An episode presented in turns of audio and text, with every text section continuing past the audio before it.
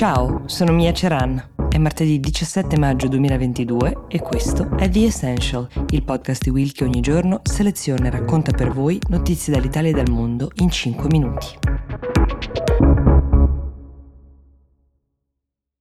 Due paesi storicamente neutrali, Finlandia e Svezia, che tali erano rimasti anche durante la guerra fredda, si sono visti costretti dall'invasione dell'Ucraina da parte della Russia a prendere posizione. In particolare la Finlandia teme per i propri confini e domenica scorsa ha annunciato che avrebbe fatto domanda per entrare nella Nato. Lo stesso sembra destinata a fare la Svezia, neutrale dai tempi delle guerre napoleoniche, dopo che il suo partito di governo ha deciso, dopo anni di scetticismo, di aderire. Questi annunci sarebbero stati impensabili anche solo tre mesi fa, ma sia nel caso della Finlandia che in quello della Svezia, le scelte dei rispettivi governi seguono un trend dell'opinione pubblica e l'ingresso nella Nato è, per questi due paesi, sia una scelta di maggior sicurezza per il proprio paese che anche una scelta che impegnerà Finlandia e Svezia a intervenire al fianco di un altro paese membro qualora ci fosse la necessità. E proprio quest'ultima condizione, regola fondante dell'accordo tra i paesi NATO,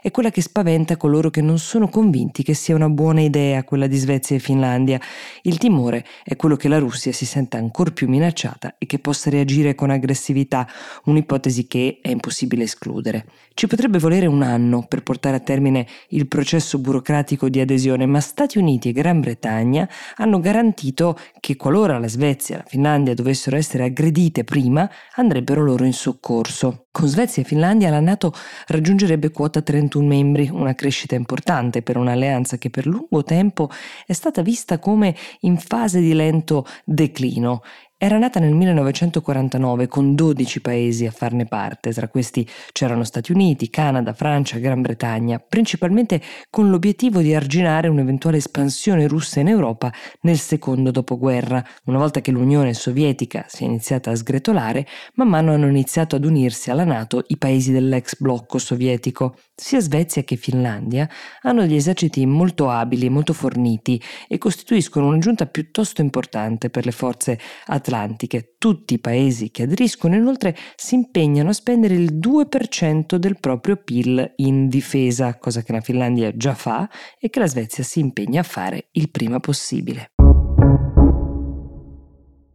La Somalia ha un nuovo presidente, si chiama Hassan Sheikh Mohamud ed è stato eletto presidente dopo un voto concesso soltanto ad una parte di parlamentari somali, non dalla popolazione intera. Questi parlamentari a loro volta erano stati scelti da dei delegati che rappresentano i vari clan che comandano a livello locale nel paese. Con questa modalità, che ormai è d'abitudine in Somalia, Mohamud è tornato al potere. Tornato perché era già stato presidente del paese dal 2012 al 2017, quando gli è succeduto invece Mohamed Abdullah Vermajo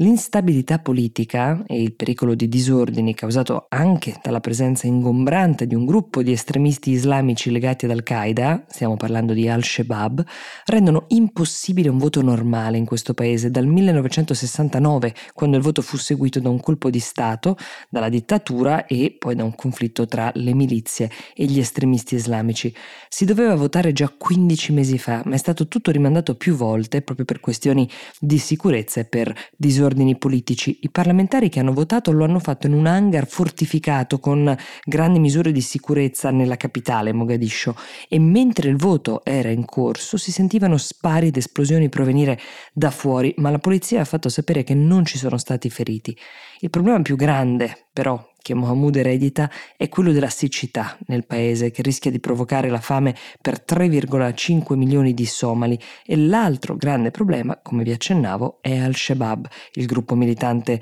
islamista legato ad Al-Qaeda che comanda in un'ampia parte del paese che sostanzialmente fa vivere i cittadini nel terrore di imminenti attacchi nella capitale ma non solo, anche nel resto del paese. L'Unione Africana e le Nazioni Unite hanno fornito al governo del paese 18.000 truppe per cercare di mantenere l'ordine e lottare contro Al-Shabaab, ad ora una soluzione insufficiente per ripristinare un principio di normalità e di democrazia. È uscito un nuovo podcast nella famiglia di Will, si chiama Cosa resta ed è la storia di Falcone e Borsellino, i due magistrati che hanno segnato irreversibilmente la storia del nostro paese con il loro operato. Se avete voglia di ascoltarlo, il link lo trovate nella descrizione di questo episodio. Io vi do appuntamento a domani e vi auguro una buona giornata.